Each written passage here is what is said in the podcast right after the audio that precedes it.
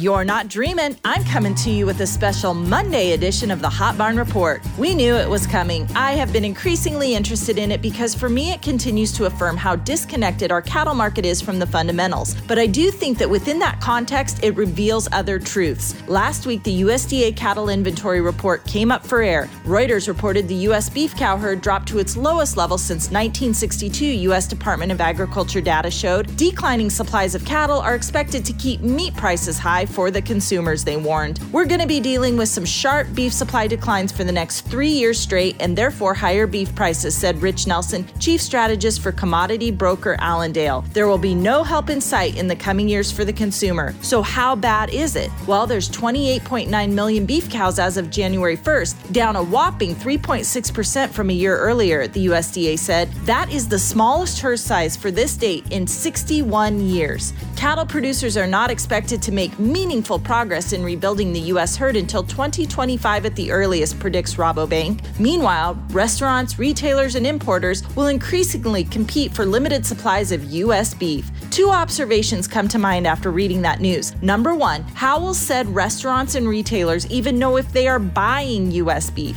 Great argument to get Senate Bill 52, the American Beef Labeling Act, passed immediately. Secondly, you would think that with these tightening cattle supplies, we would start seeing more aggressive trading in the live fat cattle market, but that doesn't seem to be the case at all. We know that carcass weights are tumbling, so cattle must be current, but we don't seem to be seeing packer panic buying. Maybe because they continue to vertically integrate the supply chain, or maybe because they can still fill their freezers with imported beef to pass on to the completely unsuspecting consumers. So I guess that would be the second reason to pass Senate Bill 52. Analysts and common cattle producers are agreeing on one thing. No matter how much moisture we get until the industry starts penciling in the black, the idea of rebuilding this nation's cow herd seems to be a romantic notion, not so much a reality. These diamond dozen hot barns believe in the American cattle industry just like you. Stockman's Livestock, Lemmon Livestock, North Platte Stockyards, St. Onge Newell, Platte Livestock Market, Tri County Stockyards, Torrington Livestock, Creighton Livestock Market, Bassett Livestock Auction,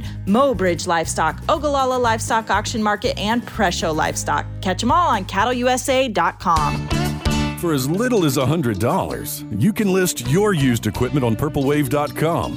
What does this entail? Our team of professionals will come take the pictures, market your item to our huge online buying community, handle the transfer of title while you watch your item sell. What are you waiting for? The used equipment market is hot, and Purple Wave offers the easiest, straightforward way to sell equipment. Purple Wave Auction. Straight, simple, sold.